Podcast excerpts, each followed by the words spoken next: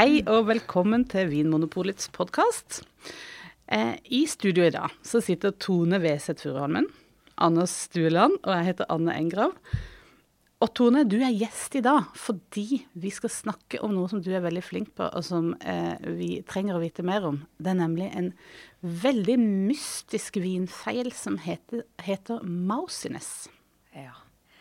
ja. jeg vil nesten gå så langt som å si at det er min favorittfeil innen vin. Oi, det er, det er kult. Hva er det som kom på andreplass, da? Bare sånn av ren nysgjerrighet.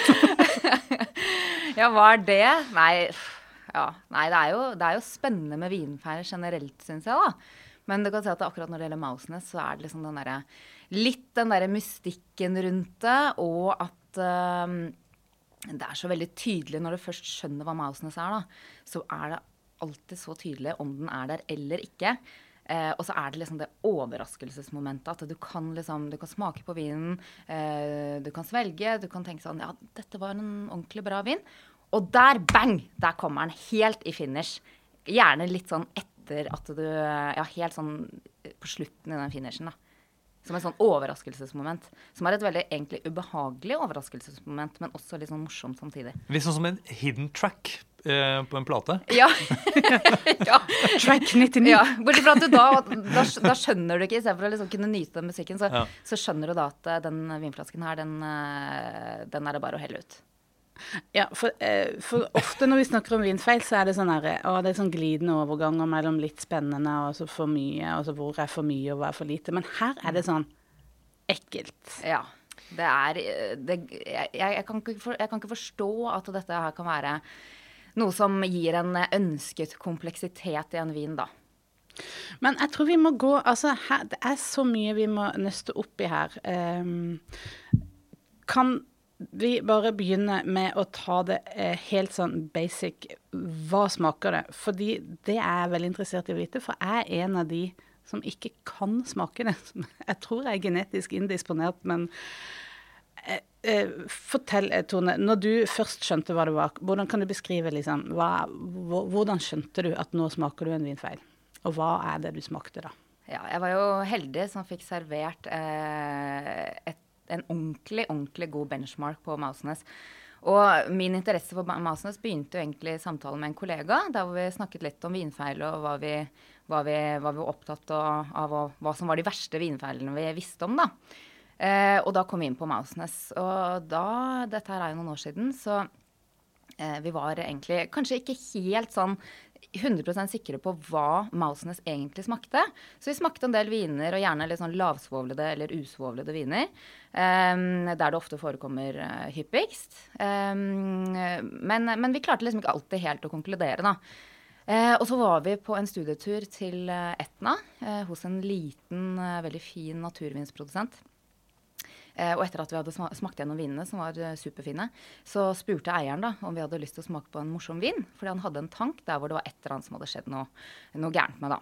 Eh, og vi smakte, og da var det rett og slett ikke tvil lenger om hva Mausenes var. For det, den tanken den var så sterkt preget av Mausenes, eller musaroma som man kaller det på norsk, at det var ikke tvil. Eh, og det er veldig vanskelig å beskrive hva det smaker. Det er jo egentlig en lukt, eh, men som ikke frigjøres eh, før du har vinen i munnen, sånn at du kjenner det retronasalt. Så du kan ikke bare lukte det på vinen, du må da smake på vinen. Eh, og når du da eh, puster ut den, eh, sånn at det blir retronasalt, så lukter du eh, den musearomaen. Så det er en lukt som bare kan luktes med munnen? Ja, egentlig. Det er akkurat det der. Ja, eller, eller en aroma, da. ja. ja. Eller en aroma. Ja, for det er det som kjennetegner aroma, at det er noe vi fanger opp med luktsenteret vårt, enten det kommer fra svelg eller gjennom nesa. Ja. Ikke sant? Mm. Mm. Så hvis vi hadde hatt helt lukka mellom, eh, mellom, munn og nese, så hadde vi aldri skjønt Nei. at det var, var noe problem? Nei, det er et godt poeng. Men eh, Anne, du, du, mistenker da at du ikke kan kjenne det? Ja, for dette er også eh, seg har jo vært oppe, som du sier, eh, blant eh, oss her på Vinmonopolet mange ganger. Og, og blant annet eh, da jeg satt i sensorisk prøveinstans, dette dommerpanelet som eh, skal være med på å vurdere kvalitet i innkjøpsprosessen.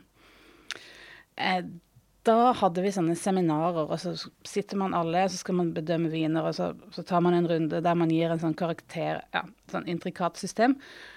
Og da har jeg liksom vurdert en vin og sånn Super, dette her var jo helt topp, akkurat sånn det skal være. Og så plutselig halve panelet er helt slakter vinen og bare Å, fysj! Og jeg skjønner ingenting. Og det er veldig frustrerende, og man føler seg litt dum. Og litt inkompetent.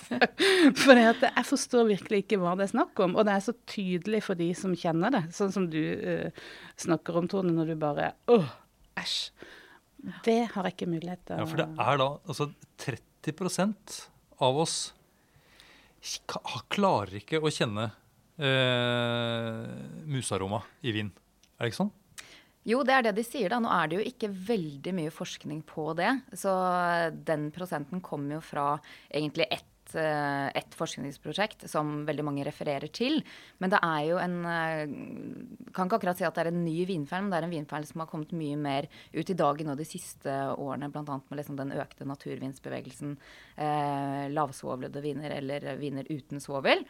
Um, så, og den blir også omtalt som uh, vår tids vinfeil, egentlig. Ja, men da, kanskje, kanskje, vi skal ta den litt sånn Fordi mus, muse, musearoma Det er det som brukes om Altså Mausenes uh, muse, musearoma. Det fins noen andre assosiasjoner for oss som ikke Har hatt mus? Ikke har hatt, jeg, jeg husker at jeg hadde en kamerat som hadde hamster lukter, og marsvin etter hvert, faktisk. Jeg, husker at det var luktet noe spesielt der, men jeg forbinder ikke sånn Mausenes med eh, akkurat sånn smågnagere. Jeg, jeg, assosierer det til sånn kokt basmati-ris og Ritz-kjeks og popkorn og, og sånne type ting. Men det er jo ikke så ekkelt. Nei, men det, men det er sånn som Tone sier, at det, når det først kommer, så er det så voldsomt. Det er noe som det dominerer fullstendig. og det bare, det bare, vokser og vokser og vokser i munnen. Det er noe nesten kvalmende med det. Hm. Så, men, men, men, Tone, du kjenner det som en sånn eh, musearoma, eller? Hvordan, ja. hvordan assosierer du eh, den romanen? Ja, det var det.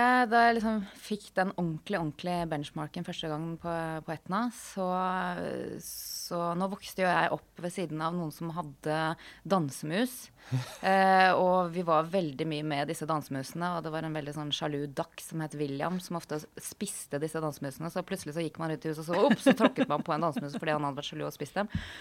Eh, men uansett, så den derre aromaen av det museburet, av litt sånn der musetiss og, og bæsj, eh, rett og slett, det er Sånn retronasalt så, så, er det liksom som om man skulle tatt en slags sånn bit av det museburet. Og det er liksom det jeg får. Sånn, blandingen med det og, og den sagflisen. Eh, så, så, det er liksom nærmest jeg har kommet. Og så har jeg også hørt veldig ofte dette her med basmat og ris og eh, kombucha-te, som gjerne er har mausenes, faktisk. Så kanskje ikke så rart at den sammenligningen er der akkurat. Men uh, jeg har også fått litt sånn uh, lite hint av det med uh, f.eks. Bøffelmozzarella. Litt sånn nær utløpsdato. At du faktisk tar en bit, og så du kan få en litt sånn, litt sånn tørr, melkeaktig finish som kan minne meg litt om det, men jeg er veldig glad i bøffelmozzarella. Så det er en veldig sånn hårfin balanse, for det er helt OK. Mens når en vin har ordentlig bikket over til skikkelig Mausenes, så er det absolutt ikke OK. Mm. Ja. Hmm. Også det at denne, denne, aromaen da kommer snikende. Ja, Hva er eh, grunnen til det? Ja, Det henger sammen med, med, med pH-nivået, gjør det ikke det, Tone? Jo, det er det de sier, da. Eh, og du kan si at eh, siden man ikke kan lukte det, det har jo med at eh, vinens pH er jo generelt veldig lav. Den er på mellom 2,8 og opp til ca. 3,4, som er ganske lav pH. Mens i munnen så er gjerne pH-en eh, vår eh, på rundt 5-6, og gjerne litt høyere enn det også. Så for at de aromaene skal bli volatile, da, sånn man kjenner det som en aroma retro, retronasalt, så eh, må disse komponentene da blandes med noe med høyere pH, som da er vårt spytt. Og høy pH er jo da lavere syre, hvis vi skal tolke det? Liksom. Ja, Folkelig. det er sånn det gjerne utarter seg, da, i hvert fall. Um, så, så du kan si da at når du får Det er derfor du først lukter det retronasalt når du har fått den vinen i munnen. Uh, og noen ganger så kan det ta litt sånn lengre tid før uh, pH-en blir såpass høy at, at det faktisk blir en aroma som du kan lukte retronasalt, da. Så, um, så, det er grunnen for det. Og så, og så, kommer det også litt an på når på dagen du smaker den vinen, om du er mer sensitiv eller ikke. For pH-en i munnen kan også variere med sånn ca. 0,9. Eh, også litt sånn avhengig av om du har spist i forkant og, og alt dette her. Så eh, det er flere komponenter som liksom gjør dette her litt, eh, litt mer komplekst. I form av eh, kan du smake det, eventuelt når, osv. Og så har du også viner der hvor du åpner en vin. Eh, og, du, og, den kan være helt fin. Så lar du den stå i noen timer, eller kanskje til dagen etter.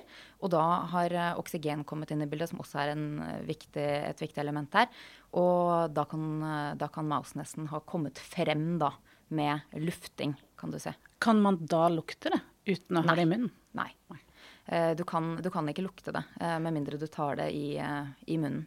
Så hvis man lurer på om det er mousenes, altså lukter på det glasset og kjenner ja, dette er Mausenes, da vet du at da har du i utgangspunktet tatt feil.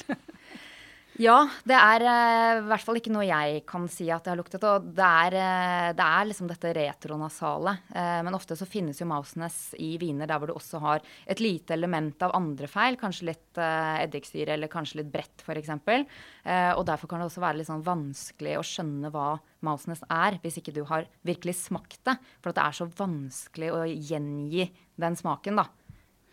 Ja.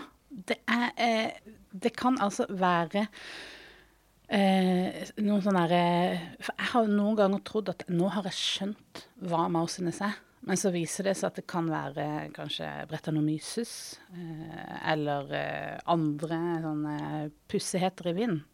Så det er jo en ting som kanskje gjør det enda mer gåtefullt, hele dette her greia. At det er vanskelig å isolere det helt og si akkurat Og være sikker på om det er det man har eh, om det er mausenes man har i glasset. Men altså det sikreste tegnet er at det er kun retronasalt. Ja, for det er snakk om Man har så langt i hvert fall eh, påvist tre forbindelser som står bak denne aromaen. Og så fins det kanskje noen sånne forvekslingsarter, hvis man skal bruke sånn soppbegrep, ja. eh, som kan gi aromaer som minner litt om det. Eh, men kanskje vi skal eh, det, det, er noen veldig lange kjemiske navn på disse, disse stoffene. Husker du det i, mm. i hodet, Tone? Ja. altså, eh, det er jo en del av denne gruppen gruppen stoffer som er kalt tetrahydropyridiner. Å, det er litt sexy. Ja. ja. Uh, og da har de jo da tre komponenter inn der, uh, altså tre stoffer som heter Eller forkortet, da. Tror vi tar jo de forkortede variantene. Uh, eh, ETHP, som egentlig er den minst viktige uh, ut ifra den forskningen man sitter på nå. Så er det ATHP, og så er det APY. Og det er gjort mest forskning på APY i forhold til om man kan uh, merke det eller ikke. Men så har også uh, folk ulik terskel for disse tre ulike stoffene igjen. Så det gjør det også litt mer komplisert å faktisk forstå hva som skaper den sterkeste mausenes aromaen, da. Mm. Så de kan opptre i litt ulike eh, mengder, da, disse tre. Ja, og, og, folk kan også ha forskjellig terskel for hvilke mengder de faktisk oppfatter. Ja, Så eh, det betyr at det er ikke sikkert det er helt kjørt for meg. Det kan være hvis jeg skal bare oppsummere eh, det du sier om, om dette med terskler og sånn, så kan det være at én, at uh, sammensetninga i spyttet mitt ikke har vært riktig på de dagene jeg har Eller riktig er det galt, er det kanskje ikke, men ikke vært optimalt da, for å smake Mausenes. Og også kanskje noe med spyttproduksjon. Mengde spytt. Hvis du har mye spytt, må jo det bety at det er bra. Ja, det er bra. Og du er jo, er jo. kjent for å være en som saliverer. Uh, jeg er jo en supersalivator, faktisk. Så det er vel ikke problemet. Men jeg har hørt om uh, engelske siderprodusenter som, uh, som, blander vann med bakepulver. Og så skyller de munnen med det først for å få liksom, en høyere pH i munnen. Og så smaker de på sideren for å de mener at det hjelper da å liksom, eh, kjenne om eh, sideren har Mausenes. For det er jo altså eh, 30% av befolkningen kjenner antageligvis ikke Mausenes, og det vil jo da gjelde vinmakere også. Det Og, stemmer. og det er jo et, eh, et litt kinkig problem. For det betyr at de kan smake på vinen sin og tro at alt er helt OK. Og så sender de den ut på markedet, og så er det da 70% av kundene som ikke syns vinen er så god. Ja. Og du, Tone, som senior produktsjef i Vinmonopolet, har jo vært rundt og besøkt eh, ganske mange vinprodusenter. Og har du eh, ja, har du vært i noen sånne situasjoner der du har kjent Mausnes og de ikke? Ja, ofte. ofte, og det lager Altså, det skaper veldig sånn rare situasjoner, egentlig. For at eh, hvis, hvis jeg smaker Mausenes, mm, og jeg ser at vinmakeren er veldig fornøyd med denne vinen, så lurer jeg ofte på Tester han meg om jeg smaker Mausenes?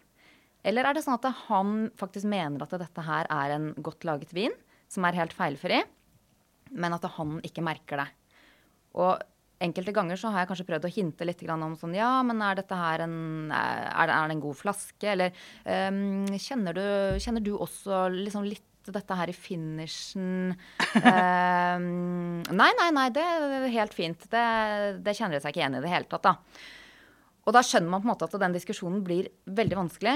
Eh, hvis man da kommer inn på liksom Ja, bare sånn generelt, hva tenker du om Mousenes? Eh, Mousenes? Er, mange har aldri hørt om det. Eh, mens flertallet de vet ikke hva det smaker. Og de kan derfor da ikke Ja, det smaker det kanskje ikke i sin egen vin, da, eh, heller. Så, så det blir eh, Ja, det blir rare diskusjoner. Og det som også er at hvis man liksom konfronterer med at her er det Mausenes, så er det jo alvorlig. For det gjelder ikke bare denne flasken, det gjelder jo gjerne en hel batch med vin. Og det betyr jo egentlig at all den vinen er ødelagt i forhold til om f.eks. en vin har litt kork, eksempel, som kan gjelde enkelte flasker. da. Så, men, eh, men eh, sånn internasjonalt, da, og andre journalister og sånn som er veldig opptatt av Mausenes, de er jo også veldig klare på at det, selv om det er litt sånn ubehagelig å si fra om dette her, så må alle gjøre en effort på å faktisk si fra at det her er det Mausenes, og at man må prøve å da også utdanne de som ikke vet hva det er, da, siden det er faktisk et uh, økende problem. Uansett om det kan være litt ubehagelig. Så den uh, rollen må vi jo påta oss. Men hva kunne de ha gjort da for å unngå å få Mausenes? Ja, når det først har blitt mausene, så er det ikke stort de kan gjøre, da. Eh, det er jo noen som sier at det kan forsvinne med tid i flaske og sånn. Eh, det har jeg selv vært vitne til. Eh, det er uvisst egentlig hvorfor det skjer. Men, eh, men det de kan gjøre sånn i forkant, som de fleste sier, da, det er at eh, de kan bruke svovel altså i løpet av vinifikasjonsprosessen, og gjerne litt i løpet av fermenteringen. Eh, eller i starten. Eh, og ikke bare rett før tapping eller eh, ja. Ja, For det er under gjæringen at det vil dannes, disse stoffene. Sånn hvis det først har kommet masenes aroma i vinen, så får man ikke det ut. Da er det for seint. Ja, ikke i hvert fall som De vet i hvert fall ikke hvordan de skal gjøre det. Eh, men eh, som, som, sagt så har det jo vært noen eksempler på at det kan forsvinne. Noen jeg har snakket med, har også sagt at det har forsvunnet fra en tank. Men de vet ikke hvorfor.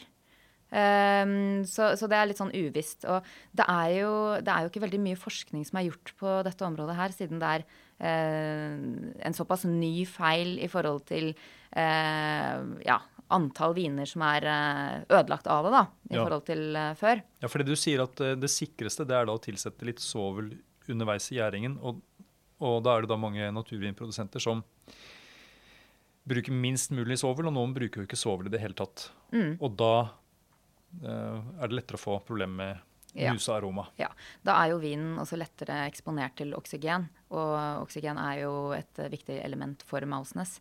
I tillegg til da melkesyrebakterier og bretonomyces, som man også tenker at det, Eller som også er egentlig opplest og vedtatt at har en, eh, eh, har en viktig rolle da, for dannelsen av eh, Mausenes. Men det er melkesyrebakteriene som er liksom hovedbakterien eh, si her. Er det ikke det? Den Er moderskipet? moderskipet, eller Liksom. Ja, ja, altså det kan være enten melkesyrebakterier, eller det kan være bare bretonomyces, eller det kan være en kombinasjon. Eh, men så er det også sånn at eh, dersom en vin har både melkesyrebakterier og bretonomyces, så trenger ikke den vinen være, eh, være mousy. Og det er der den der vinfeilen blir litt sånn mystisk.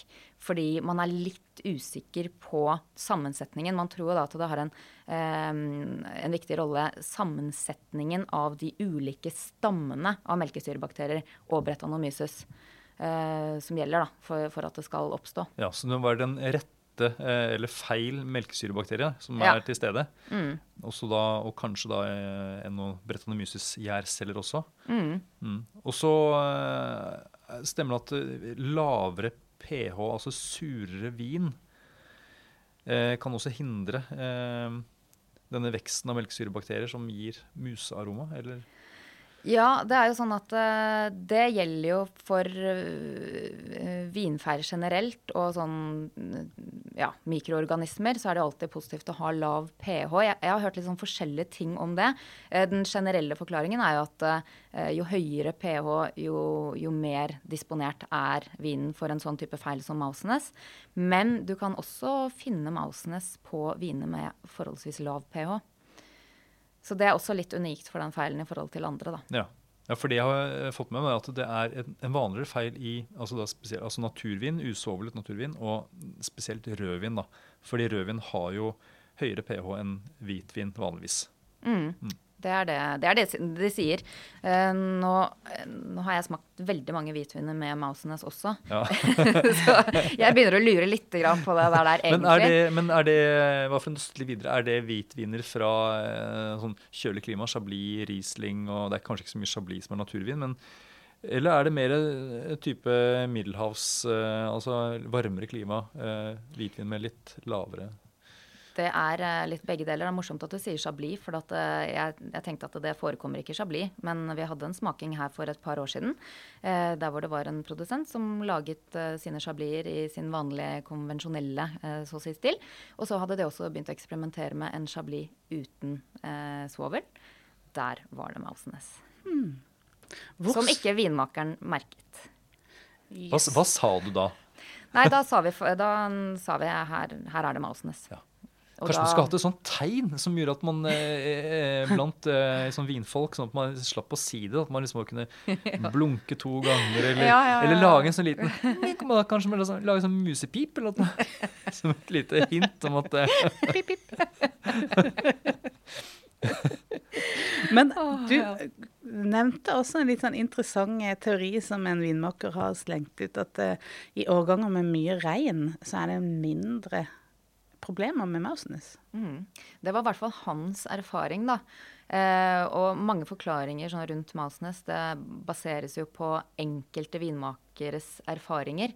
Så det er jo ikke noe som er uh, vitenskapelig bevist. Men uh, han hevdet, i hvert fall det, da. At uh, regnfulle årganger, gjerne med regn før innhøsting, så var det nesten aldri Mausnes. Og han nevnte jo også det at um, vin fra gamle vinstokker omtrent aldri fikk Masnes. Mausenes. Så, det er rart. Ja, og han syntes selv det var rart også, og hadde ikke noen god forklaring på det. Og enkelte parseller også som heller ikke ga Mausenes, mens andre var mer eh, eksponert, da. Hmm. Hmm. Men er det sånn som med brett, at det da kan være infisert materiale i um i kjelleren? Ja, det er jo kanskje brett som er en av årsakene, så det svaret er vel ja, da. Ja, det er nok det. Eh, så det går jo tilbake til liksom den generelle forklaringen på liksom kombinasjonen av melkesyrebakterier og, og brett. da. Eh, det kan jo også skapes ved en sånn kjemisk reaksjon, eh, men det er jo disse mikroorganismene som man ser mest til. Hmm. Ja. Men, eh, ja, for jeg nevnte noe sånne, sånn forvekslingsarter. Eh, jeg bare tenker på Hvis du som hører på, eh, blir liksom nysgjerrig på eh, om du enten evner å, å, å kjenne eh, Mausenes eller musaroma, eller har lyst til å prøve, eh, prøve, å finne vin med det, så jeg tenker, Noen viner har jo et sånt smørpreg eh, pga. et stoff som heter diacetyl. Eh, som også gjerne kan komme liksom på avslutningen av vinen. Eh, men det kan man jo lukte som regel eh, også, i tillegg til at man kjenner det i munnen. Ja. Um, og så finnes det også noen andre sånne produkter av både melkesyrebakterier og, og bretanomyse som er nevnt, som gir noen andre stoffer som også gir noe mer sånn um, oppkast, tåfis og osteaktige aromaer, da, som kanskje også kan virke litt sånn Litt lignende, i hvert fall. Men det er den derre snikende eh, aromaen som kommer liksom helt, på, helt til slutt, etter at liksom vinen har liksom gitt fra seg sine hovedaromaer, på en måte, så bare stiger det opp, så nesten som en sånn en solnedgang. Nei, ikke sol, soloppgang, mer. Ja. Ja, ikke sant. Og da er, da er det liksom det eneste du får ut av den vinden, det er den der musaromaen som dominerer alt annet. Du er sikkert eh, helt utrolig fininnstilt på dette eh, problemet, Tone. Det, ja, det blir, liksom, det blir litt verre og verre, egentlig. Eh, jo mer man er oppmerksom på det, jo, uh, jo mer sensitiv merker jeg også selv at jeg har blitt. Uh, jeg var ikke så sensitiv helt i starten, mens nå, nå skal det lite til. Men eh, hvor stort er problemet? Altså, hvor mange viner opplever du sånn har du noe, Kan du si noe sånn anslagsvis?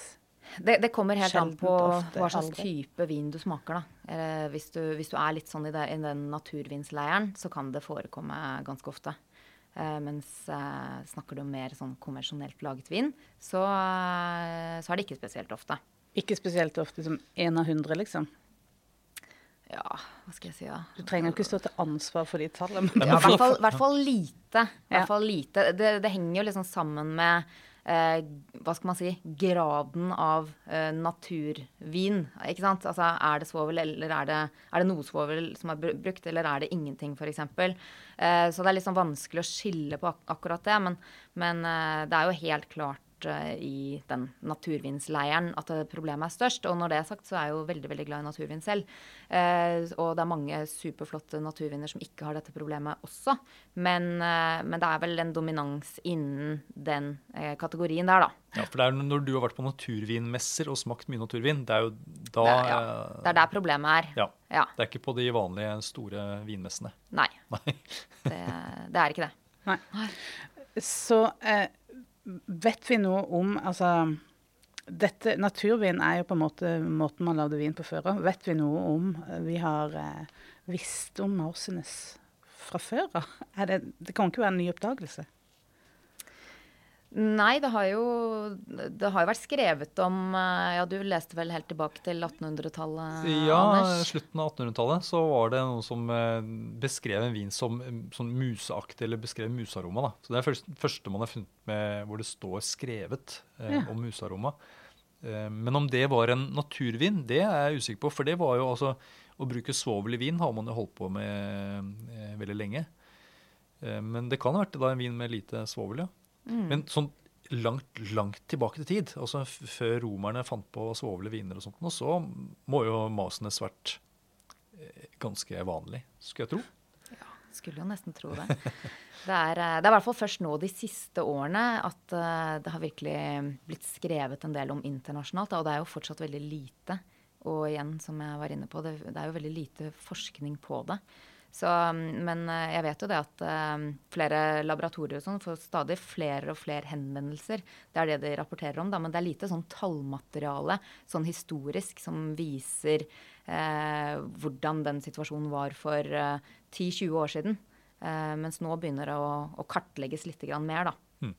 Ja, for også kjenner, Vi har snakket om at vinmakere kanskje ikke kjenner musaroma selv. Eh, og så virker det som det ikke det fins heller ikke noe sånn billig og enkelt utstyr som vinmakeren kan bruke for å teste om det fins i vinen. Det, det, er sånn, det, er en, det er komplisert eh, Ja. å, å liksom finne disse stoffene Ja. i, i vinen. Det er akkurat det.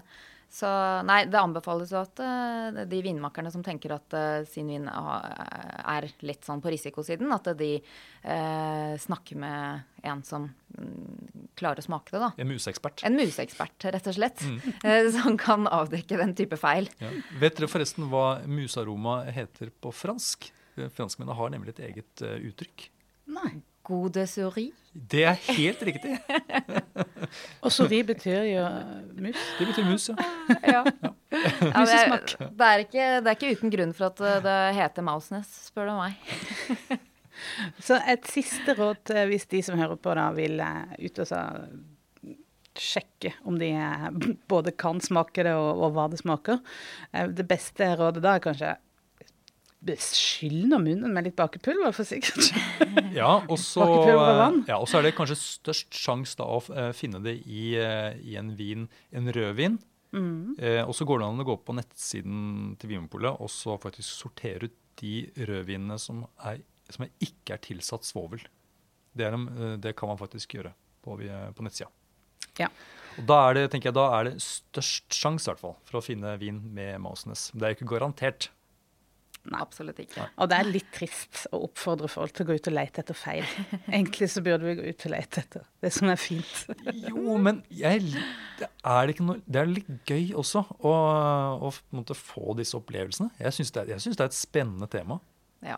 Ja, det er så mystisk. Men hvis all vin hadde Mausenes, så hadde det kanskje vært litt, eh, litt vanskelig. Eller kanskje man hadde blitt vant til det? At det hadde blitt en sånn der eh, acquired taste. ja kanskje, kanskje det er nettopp det det er i ferd med å bli. Det, når det er sagt, så er det jo liksom, det er en feil som man kan sånn le godt av. Jeg, jeg kjenner det meg selv at jeg liksom ofte ler høyt når jeg først tror at dette er en fin vin, og så bare går det så fullstendig motsatt retning. Men, eh, men har du f.eks. tatt med én flaske vin ikke sant, og gått to timer inn til en hytte og du virkelig skal kose deg, og så kommer den, da er det ikke morsomt lenger. Nei, da ler du ikke. Nei, vi får, her må forskes mer. Og eh, tusen takk, Tone, for at du delte av din eh, uendelige kunnskap. Takk for at jeg fikk komme. Takk for at du hører på Vinmonopolets podkast. Har du forslag til et tema i podkasten? Send mail til podkast at vinmonopolet.no. I tillegg svarer kundesenteret deg på e-post, chat og telefon.